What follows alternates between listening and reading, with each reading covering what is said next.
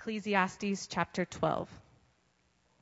Remember also your Creator in the days of your youth, before the evil days come and the years draw near, of which you will say, I have no pleasure in them, before the sun and the light and the moon and the stars are darkened, and the clouds return after the rain, in the day when the keepers of the house tremble, and the strong men are bent, and the grinders cease because they are few, and those who look through the windows are dimmed and the doors on the street are shut, when the sound of the grinding is low, and one rises up at the sound of a bird, and all the daughters of song are brought low. They are afraid also of what is high, and terrors are in the way. The almond tree blossoms, the grasshopper drags itself along, and desire fails, because man is going to his eternal home, and the mourners go about the streets. Before the silver cord is snapped, or the golden bowl is broken, or the pitcher is shattered at the fountain, or the wheel broken at the cistern, and the dust returns to the earth as it was, and the spirit returns to God who gave it. Vanity of vanities, says the preacher, all is vanity. Besides being wise, the preacher also taught the people knowledge, weighing and studying and arranging many proverbs with great care. The preacher sought to find words of delight, and uprightly he, wor- he wrote words of truth. The words of the wise are like goads, and like nails firmly fixed are the collected sayings. They are given by one shepherd. My son, beware of anything beyond the, these. Of making many books there is no end, and much study is a weariness of the flesh. The end of the matter, all has been heard. Fear God and keep his commandments, for this is the whole duty of man. For God will bring every deed into judgment with every secret thing, whether good or evil. This is the word of the Lord.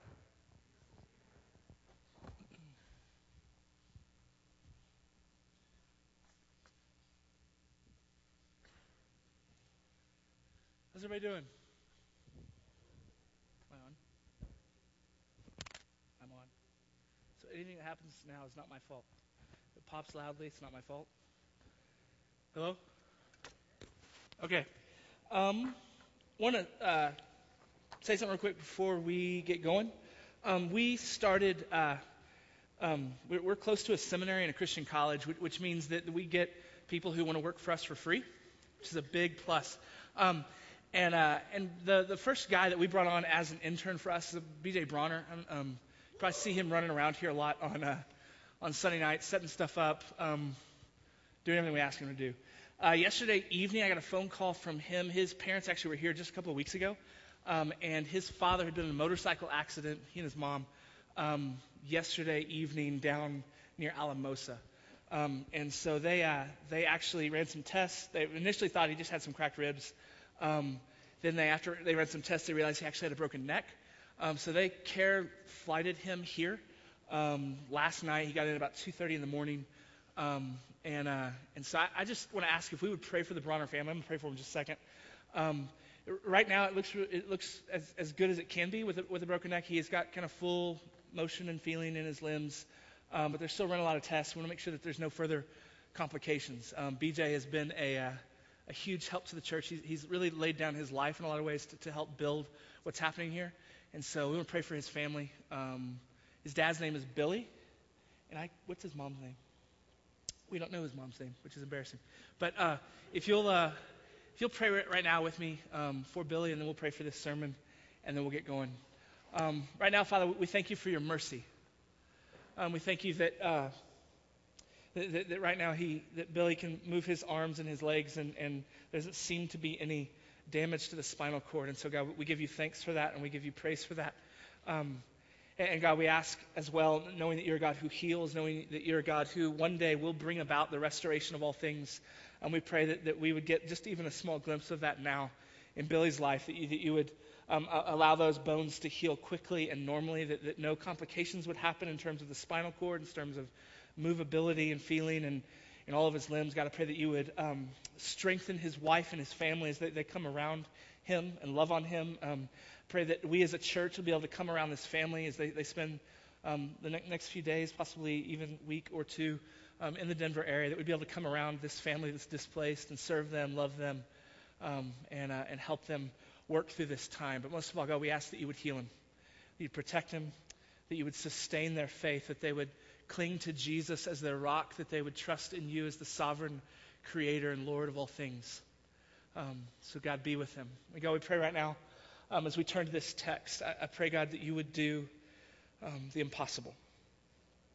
That you would wake us up to, to, the things that we grasp at, the straws that, that, we try to plant a life on, the, the, the myriads of things, the idols, the, the hopes, the, the, the unforeseen future that we put our hopes in, God, that you would help us to wake up and see those things for what they are.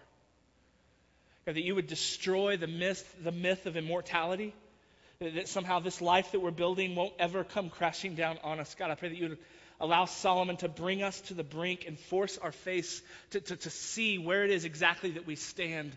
So that, God, tonight we wouldn't stay there, we wouldn't despair, we wouldn't become cynics as we leave here, but God, we would turn away from all of those things to worship you.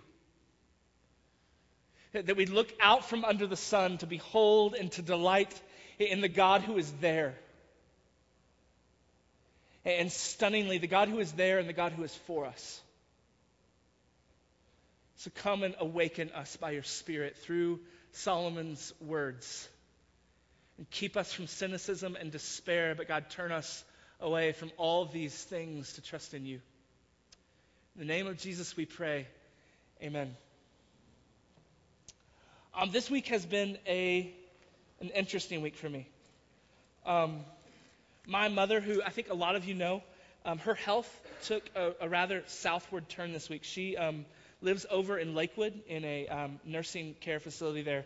And uh, last week, my wife and I went and saw her.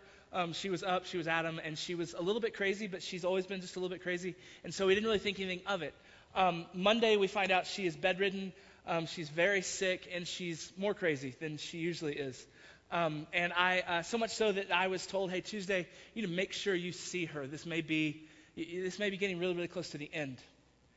Um, and, and, so Tuesday night, I had a, uh, a night, um, I, I, just went up and sat with her for, for about an hour and a half, almost two hours, and um, we just talked. And um, it was kind of moving back and forth between, uh, I'm moving over here because there's fans, and they're kind of freaking me out a little bit. Um, anyway, it keeps making me want to go back to chapter 8, which I don't want to go back to chapter 8. I want to stay at chapter 12. And, uh, and, as we were talking, um, she began to kind of just recount her life and apologize for things and, and um, bring up old reminders from the past. And, and um, it was amazing to sit there as her son and imagine. Um, I, there's a picture that we have of her and her father on our mantle um, when she was 16. I mean, this woman that, that's laying in this bed in front of me that, that's talking, she used to be 16 and she got a car and she drove it too fast. She still um, claims that she holds the land speed record from Munfordville to someplace nearby. I don't know Kentucky small towns, but um, it, it, was amazing for me to think about um, the years growing up and, and all the different memories. I remember one time um, that we had gone to visit a friend of hers, and she uh, made me sit in the back seat, and they had one of those really sloped driveways. Um, and uh, she got out of the car and was talking, and she left the car uh, in neutral, and the car began driving down the driveway, and I'm just this little seven-year-old in the back seat screaming, banging on the window, and she all of a sudden turns around, and there's the car going. Um, I was fine. Um, and uh, I, I, remember um, my dad when he got really, really sick um, towards the end of my uh, when I was 12, um, and, and, watching my mom literally pour out her life for this man um, I, until he died my eighth grade year. I, remember um, I remember in eighth grade, uh, my mom and my best friend Michael Saltzman, um, them having this conversation back and forth after a, a baseball game. Um, we were walking to the parking lot in which she kept saying, "I'm pretty sure I could beat you in a race," and and then they started running, and then she fell and she was afraid she broke her arm and. Uh, Michael felt really bad, and, and I remember work, work, she, she, she working um, at the high school I, I went to, which at first I thought was going to be a nightmare and it wasn't. It was amazing, and it got me free lunch passes to go leave campus. Um, and I remember going college. I remember making the decision to leave the Naval Academy, and and everybody that, that had always been close to me and supported me were saying, uh, a lot of these people were saying, "Hey, what are you doing? This is foolish and this is dumb," and it kind of was. Um, but but she drove up in the middle of the night all the way to Annapolis, Maryland from Texas and picked me up. And, and we, we had this road trip through the Appalachian Mountains, and it was amazing. Um, um, and her supporting me going to Wheaton and, and all along the way, her, her rejoicing over, my, my, over her grandkids, my kids, um, watching her uh, make stupid financial decisions to get them the next toy. I, I, I sat there that Tuesday night and, and, counted all of it down and, and, and thought through this life, this history with this woman, and all that she'd done for me, and all that she'd done um, for my family members. And, and, and yet it, it comes to this. In a bed, in a facility in Lakewood, half making sense, half not, unable to barely keep her eyes open, barely able to hear, surrounded by, by really funny smells and, and different sorts of people. All of that life coming down to this. We live in a city that, that does an excellent job of taking death and taking the, the echoes of death that kind of seep into this side of life and tucking it away and hiding it beautifully. I mean, you live in Denver, Colorado. It, it's the, the, average age in Denver, Colorado, the, the mean age I don't mean that mean like you're mean, but mean age, um, is, is 33 years old. Um, we have a young city. We have a very active city. Um, Denver has been claimed to be one of the healthiest cities in the country. We, we don't end up in beds. We don't end up um, with diseases. We go climb 14. Well, some of you climb 14ers. I crawl and cry up 14ers. Um, uh, we uh, we um, we run a lot. some of you run a lot. I ride a scooter. you we have gym memberships and we rock climb and we wear spandex. I, I don't. Um, and and we, we do all of these things, right? We, we live in this city that's a beautiful, stunningly beautiful uh, as a city, just in terms of landscape. We look out and we see, um, I always get directionally confused, beautiful mountains that, that, just sit on the horizon, just stunning mountains. And, and we're in a city that, that's really, really pretty and not kind of Dallas pretty, where, where everybody wears lots of makeup and spends excessive money on clothes, but, but Denver pretty. Like these are all athletic people. We live in a city where, where um, the largest portion of our city denies the fact that God is there. And so we have a city that, that people make sacrifices, professional sacrifices, economic sacrifices to come and live in. They love this city. They love the activity of this city. Um, they, they, they, we live in a city that's beautiful, that's active, that's generally very, very happy. It's a highly educated city that everything seems to work out just right and perfectly. Everything is great. It's almost a utopian city. In fact, the only thing that Denver is known for, other than the mountains, is urban planning and urban renewal. The rest of the country looks at our city and says they've built utopia. And, and yet, um, most estimates of people who live in the, in the city limits of Denver say that, that less than 5% go to church anywhere, believe in God, believe the gospel. And so we've built lives that on the outside says that the abyss is far, far away. That what we're enjoying in this life, it's solid, it's real, it's something we, we can come to Denver and build a real, happy, lasting life. That there's firmness here. You can experience joy here. And it's planted in the middle of thin air. You see, Solomon is confronting us with something tonight. And that fact is illustrated by where my mom lays right now. All of you are going to end up in some version of that someday. That this happy life, that this, this myth of immortality, that somehow all of this is just going to keep on going forever. We can live any kind of life that we want. We can enjoy it. It's happy. It's lasting. In the end, it's going to come crashing down on your head. All of you. Sorry, most of you. Some of you will have motorcycle accidents and heart attacks and get cancer. Come on.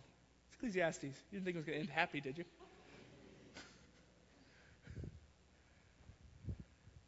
You see, see, he's giving us a choice. Uh, uh, we can live with truth.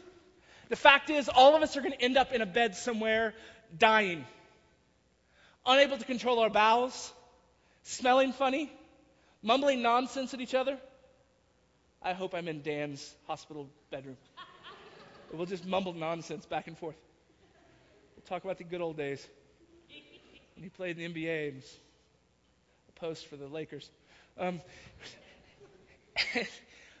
so you can live with the truth, the stunning reality. This is where it all ends. That, that all that you hold on to, all that you enjoy right now, all that, that you think you're, this firmness that you're building a life on, this, this stability, this joy, this happiness, you think this, this thing's going to last, this is what counts, this is what matters. You can live with the truth that, that that's going to come crashing. It's going to, the, the very thing that you're standing on, it's going to dissolve under your feet and there's nothing left there. You can live with that truth, or can you? Or you can shove your fingers into your ears. You can close your eyes. You can say la, la, la, la, la very, very loudly. And you can live life as if that day may come, but, but who cares? All I have is today. I'm just going to live for today. I'm going to live for this joy now. I'm going to pretend it's solid. And I think most of the people in our city live as though death is far, far away from them. That the things that they hold on to, the, the, the joys, the happinesses, the, the um, sexual pleasures, the, the advancing in their career, the experiences on the top of those 14ers, that somehow that's what matters. That's what's going to last. Slowly through this book, Solomon's been trying to drag us to the cliff and hold us over the edge and say, Look where you are. And he's going to do it one more time tonight. So, look with me. Chapter 12 begins this way. He says, Remember also your Creator in the days of your youth and so he says this look, while you're young, while, while all the things that we talked about in chapter 11 are happening, while you can still follow the delight of your hearts, uh, uh, while, while you can look around you and enjoy the things that are set before you, while you can still throw your bed in the water, um, before those days end, remember God.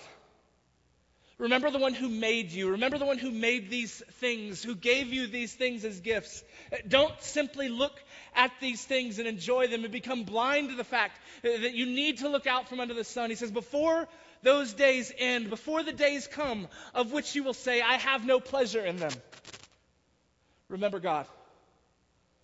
Remember your Creator. Look away from those things to the one who made all of those things. Look to the one who spoke you into existence, that holds you in being by the very word of His power. Look away from all that is under the sun and look to Him. Before the evil days come and the years draw near, of which you will say, I have no pleasure in them. And then for the next six verses, Solomon enters into this poetic, beautiful, despairing, but poetic picture of what's going to happen to every single one of us. Are you ready? It's exciting. It's going to be fun. Before the sun and the light and the moon and the stars are darkened and the clouds return after the rain. That you look around and that sunshine that he talked about in chapter 11, that it's just good to, to, to, go out, if you have nothing else, just to enjoy the sun on your face. That there's a day coming you won't see it. Your, your eyes will grow dim and dark, and everything will grow hazy, and you'll start to wear those little tiny glasses that, that some of you are wearing now. Um, where, and you, will start, and if you're still in denial, um, you'll start holding books out here, and, and you'll, the light will grow dim. And it'll simply get hazier and hazier and hazier. And, and your eyes, they, they won't work quite so good anymore. So, if whatever it is that you've built your hope on, if whatever it is that you think, this is where my joy will be found, this is where I'll build my life, if it depends at all on your eyesight, despair. because your eyes are going to go. And this, this idea that the clouds return after the rain. All of us get sick every once in a while, or some of you who don't take vitamins, like me, get sick sometimes. And, then you get better. And it's great the day you get better, right? You stand up, you walk. Some of you go run. Um, you sweat. You, the sun is in your face again, and it's you feel good. He says that a day comes when you get sick, and right when you're about to get better, the clouds come again, and you get sick again. And, and just in succession, you're, you're, more on your bed than you are outside. You're, you're more physically ill than you are doing doing well. So, if whatever it is that you're building your hope on, your joy on, whatever it is you think, if I can just move here, or if I can just experience this, if I can just get to this point in my career, or if I could just have this girlfriend, or this spouse, or this boyfriend, if I could just get this, if any of that is dependent on the health of your body, despair. Because eventually the clouds are going to keep coming and keep coming and keep coming. And the rain will be followed by more clouds and more rain and more clouds and more rain. And they'll just begin to pile up one after the other. The fan just turned my Bible to Song of Solomon. We should do that one night. We'll just set the Bible up wherever the fan turns it. We'll just preach there. And some of you will hope it's Song of Solomon.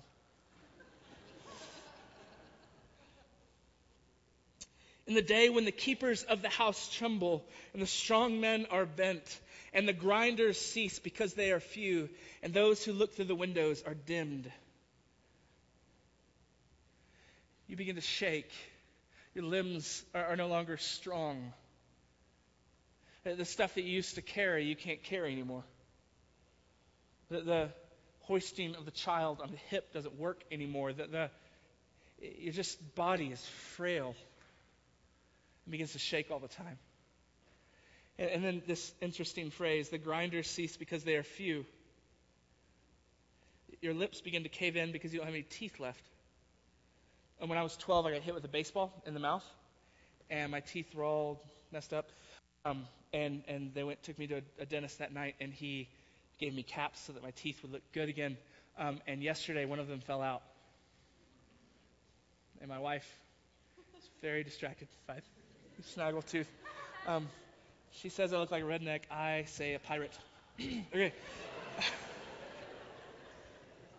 but eventually your teeth are going to fall out.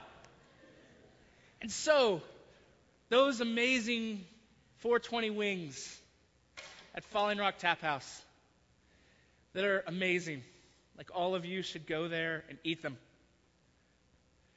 You're not going to be able to chew them anymore. Pizza not going to be able to eat it anymore. For the healthy crowd. Just pretend like you guys are healthy. Salad. Lettuce, you can't dumb lettuce. It's going to go away. You're going to eat your meals through a straw. You too. This is what's coming for you. So if you've built your life, your hope, your joy, your, your sense of accomplishment in this life, if the thing that you can build a life on is your strength, um, we don't have any professional athletes here. Keep looking. Dan's close. We had some one time. And I would tell them, if they were still sitting right there, I would say to them, if you think this is going to last, you're going to be gumming your food out of a straw in a few years. Despair. Let's keep going. The windows are dimmed and the doors on the street are shut. If you built your life on your intelligence, on the sharpness of your brain, on your ability to take in information and digest it, digest it and think about it appropriately and classify things and read lots of hard, difficult books and comprehend them and understand them. And, and that's what you've built it on. Those silly guys who depend on brawn. I will use my brain. Despair. Someday, you're going to really, really like game shows.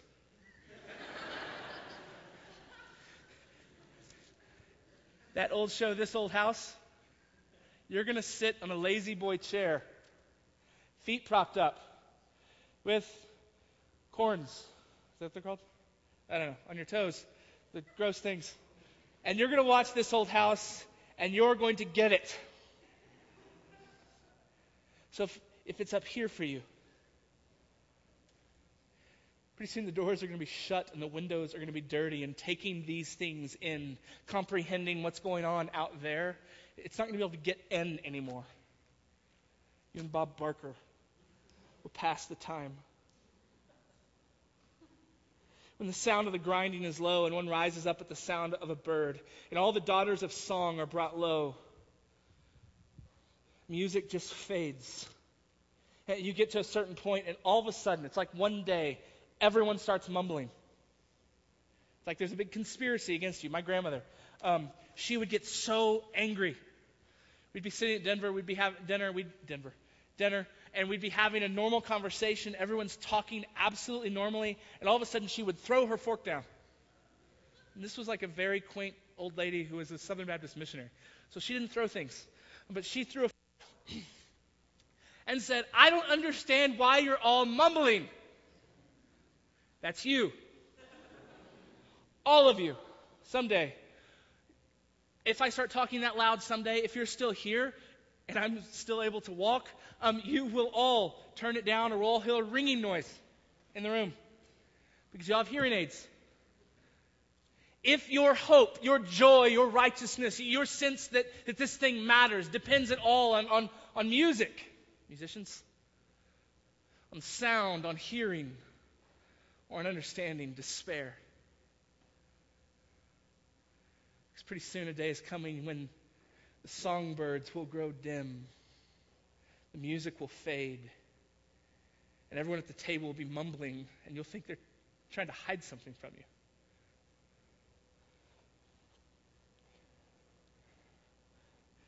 They are afraid also of what is high. Day is coming when you will be terrified to be on a 14er. In fact, you will be terrified to stand up lest you fall and break your hip. That was funny. Terrors are in the way. That going anywhere is just a constant barrage of threats or possible injuries that could happen to you. The almond tree blossoms. Your beautiful, bushy, brown hair will turn silver and white. The almonds will blossom. And you can color it, but everyone will know.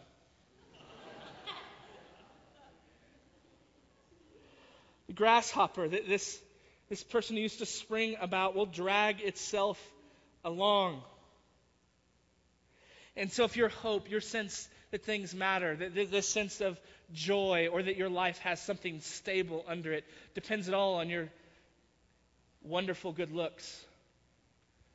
Your tooth, it's going to chip and fall out. Your hair is going to turn white. And soon you're not going to bound anywhere. You're going to drag yourself along. Despair. Desire fails. Men. Viagra commercials lie. Um, interesting in the Greek, uh, Greek Hebrew, um, this is literally the, the palmberry fails. Palmberry was uh, when you got kind of older and things didn't quite work as well, the plumbing was out of order. Um, you would eat palmberries, aphrodisiac, male enhancement drug. Like they had them in the Bible. So those emails that you get that really hurt when you read them. They had them. Solomon says it's going to fail. So, if your understanding of where joy is is reliant upon your sexual appetite or exploits, if you think that, that this marriage and all that I'm enjoying in this marriage, whether it's physically or uh, just in, in our intimacy together, this is where I'm going to build a life. This is the thing that's going to last. It's real. Despair day is coming when it, it's just not going to work anymore.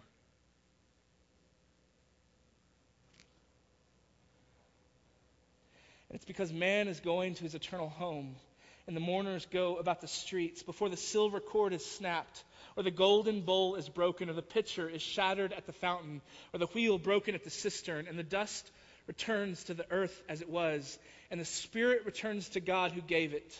Vanity of vanities, says the preacher, all is vanity.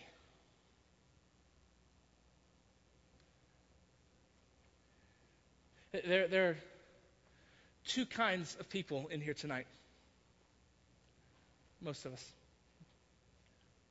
On, on the one hand, you look at all that you enjoy in life sex, food, drink, career, your learned mind, your stunning good looks, your marriage, your children all the good things you enjoy. And you look at these things and you blithely go through, not ever realizing that all of them, every single last one of those things is going to, as you hold on to it, turn to vapor. Slip through your fingers. And that if that's all you have, you will be left with nothing.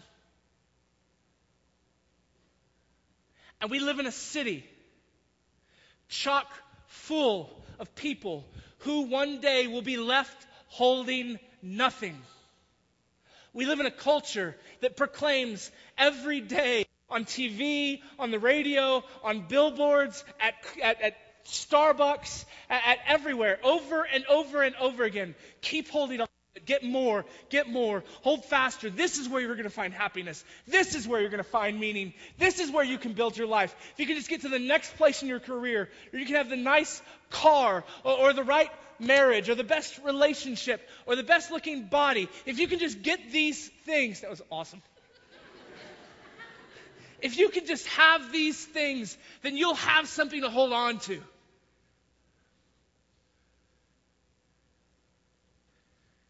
And it's all going to turn to smoke in your hands. And there's some of you here who there's nothing in your hands yet, but, but you just think if I can just if I can just get to the right city, if I can just get the right job, maybe you're single, if I can just get the right spouse, then I'll have something to hold on to. And maybe even some of you, you have come to God, you've come to Jesus, you've, you've come believing the gospel, thinking the gospel ultimately is about God giving you more vapor. Or somehow helping you hold on to the vapor that you've already got.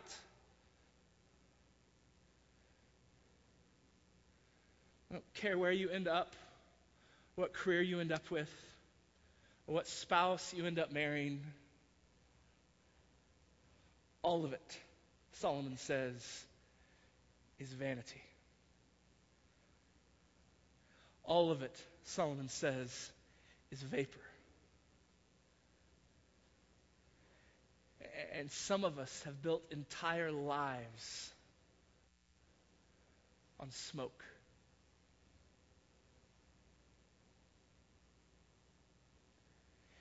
And right here, we've got to be careful. Um,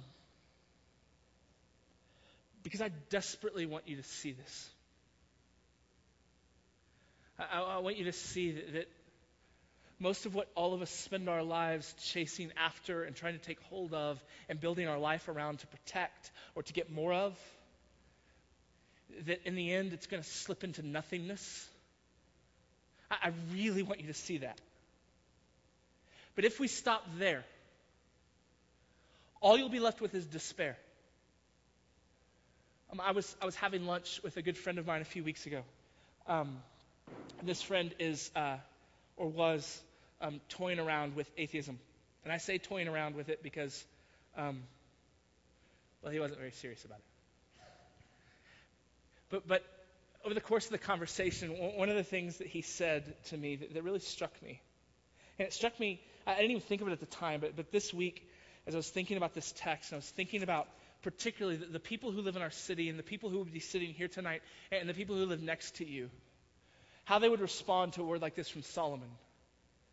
Um, and, and what he said was, uh, we, we kind of kept working at this idea that, hey, if, if all we have is what's under the sun, if all that there is is what we can see, in other words, there is no God, there is no judgment, there is nothing after this. All we have is what's under the horizon of the sun. Then all that we build, all that we stand on, all that we um, put all of our hopes in and wrap our joys in. It's all, it's all sitting on the middle of nothing, right? Sitting in the middle of, of thin air, waiting to collapse. And he said, So what? Right? So what? If it works for me today, this certain kind of morality, this um, this certain approach to understanding truth or, or de- denying the reality of truth. Um, this certain kind of life, this approach to ethics and morals and, um, and, and all of this, and, and, and I just happen to take joy here. Who cares if it's all a myth? Who cares in the end if it goes nowhere? I'm having fun today. It works for me today. I think that perfectly sums up where most of the people that we live with and work with live. I don't know what's next. I don't know if there's something out there or someone out there. I don't know if there's a judgment out there. And I don't care. It works for me today.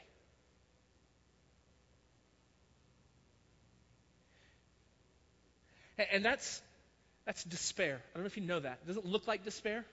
Like despair usually smells bad, right? Like they cry a lot and frown. That looks kind of like this blithe, happy sort of shallah, shallah, whatever. I don't know what shallah means, but but at its root is despair. And here's how you know that. Let them end up in a bed where my mom is and they won't be asking me to sing to them Amazing Grace. They won't be asking me to remind them that there is a God, that there is something later. All they'll have is where they are. And they will say with Solomon, I have no pleasure in these days. Eventually, it all comes crashing down and if we stop there, all we're left with is despair and blanket blind hedonism that, that is naive and stupid. And in the end, we'll be left with nothing. But Solomon doesn't, doesn't want us to end there. And here's how I know it. This interesting little verses starting in verse 14. He says this. Oh, not 14. Verse 9. Besides being wise, the preacher also taught the people knowledge. In other words, what he's established for us, these proverbs, these teachings, they're not just kind of blind things that are meant to kind of us all leave here sad and depressed um, with nowhere to go. Um, they're, they're, supposed to give us some certain kind of knowledge, that, that, that they're arranged with great care, he says. And then in the end, verse 10, he said that he has sought in these words, in this teaching, in the book of Ecclesiastes, in telling you that all of it's about to turn into vapor he sought to bring us words of delight and words of truth. Do you remember the choice? It seems like in our culture you can have truth and no delight, you can have dis- truth and despair, or you can have delight and no truth. Solomon seeks to bring us both. Keep going there. And then he gives us this that these words, this, this despairing description of the destruction and, and, and falling down of your life, that these words are like goads. You know what a goad is? Um, so if I if I had a goat, um, I would have a stick. I don't have any sticks. I'd have a stick, and that stick would be called a goad. If we were walking along the trail and the goat wanted to go over here, we'd whack the goat. Or if you're nice, I would like to whack the goat. Um, some of you would like push the goat. I would whack the goat. Um, and if he goes over here, whack the goat. He goes over here, whack the goat. He goes over here, whack the goat. Whack the goat. Keep the goat on the trail. Illustration number one. Illustration number two. And like nails firmly fixed. So, so, these words are meant to guide us down the trail, to keep us on task, on path. Uh, and not only are they supposed to do that, they're supposed to be something that's firm, that's fixed. They don't kind of move around. So, in the midst of a life that, that's, who knows what the right financial decision is in this situation? What, what Solomon wants you to know is this is fixed. It doesn't move, it doesn't change, it doesn't shift around. That what he's giving us here is not just to lead us to despair, he's trying to show us how to live. The point of this text is not just to get you to, to, to despair of your life,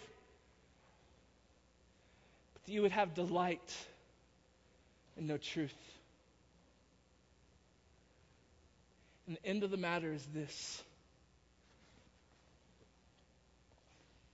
fear God and keep his commandments. For this is the whole duty of man. For God will bring every deed into judgment with every secret thing, whether good or evil. If you're not supposed to build your life on sex, if you're not supposed to build your life on living in the right city, if you're not supposed to build your life on the right career, if you're not supposed to build your life on, on the right financial security, if you're not supposed to build your life on some potential future out there, what do you build it on? Remember your Creator.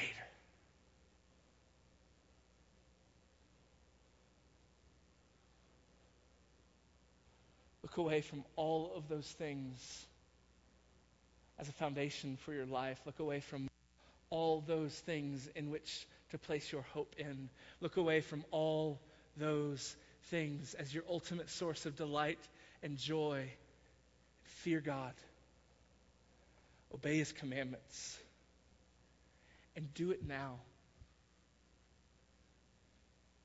Do it before you're holed up in a bed somewhere and you've spent your life attaining things that have disappeared from your grip.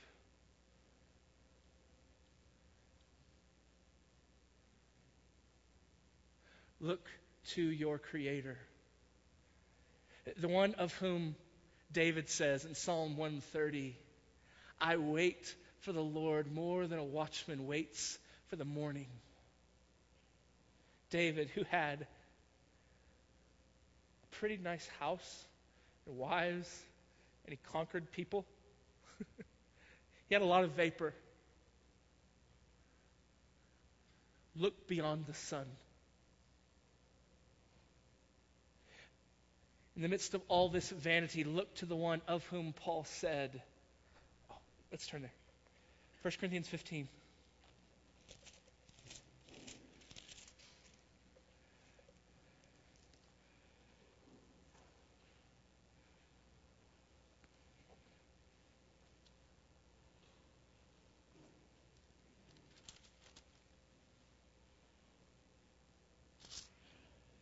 Oh no. Ah, here it is. 54. Verse 54. Verse 53. This perishable body, this vaporous body, must put on the imperishable. This mortal body must put on immortality. And when the perishable puts on the imperishable, and the mortal puts on immortality, then shall it come to pass the saying that is written Death is swallowed up in victory. O death, where is your victory? O death, where is your sting? And the sting of death is sin, and the power of sin is the law. But thanks be to God who gives us the victory through our Lord Jesus Christ. Now, listen to this. This is amazing. Verse 58. Are you there? You should underline it. It's amazing. Therefore, my beloved brothers, be steadfast, immovable. In a world of vapor, in a world where everything is dissolving away, be steadfast, immovable. always abounding in the work of the Lord. Now get this. Are you ready? Knowing that in the Lord, your labor, your work, your very lives are not in vain. Maybe even say it this way taking Solomon, squishing he and Paul together. I don't think they'd like each other. Knowing that only in the Lord your labor, your work, your very lives are not in vain. So look to your Creator now. Look away from all that you would cling to, all that you would seek to build a life on, and remember your Creator in the days of your youth. Let's pray.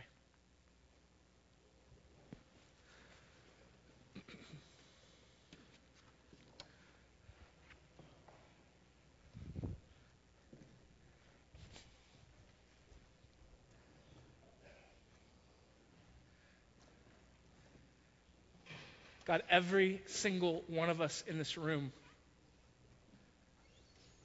are bombarded with words, with commercials, with images, with hopes, with desires that, that would say, hey, build your life here.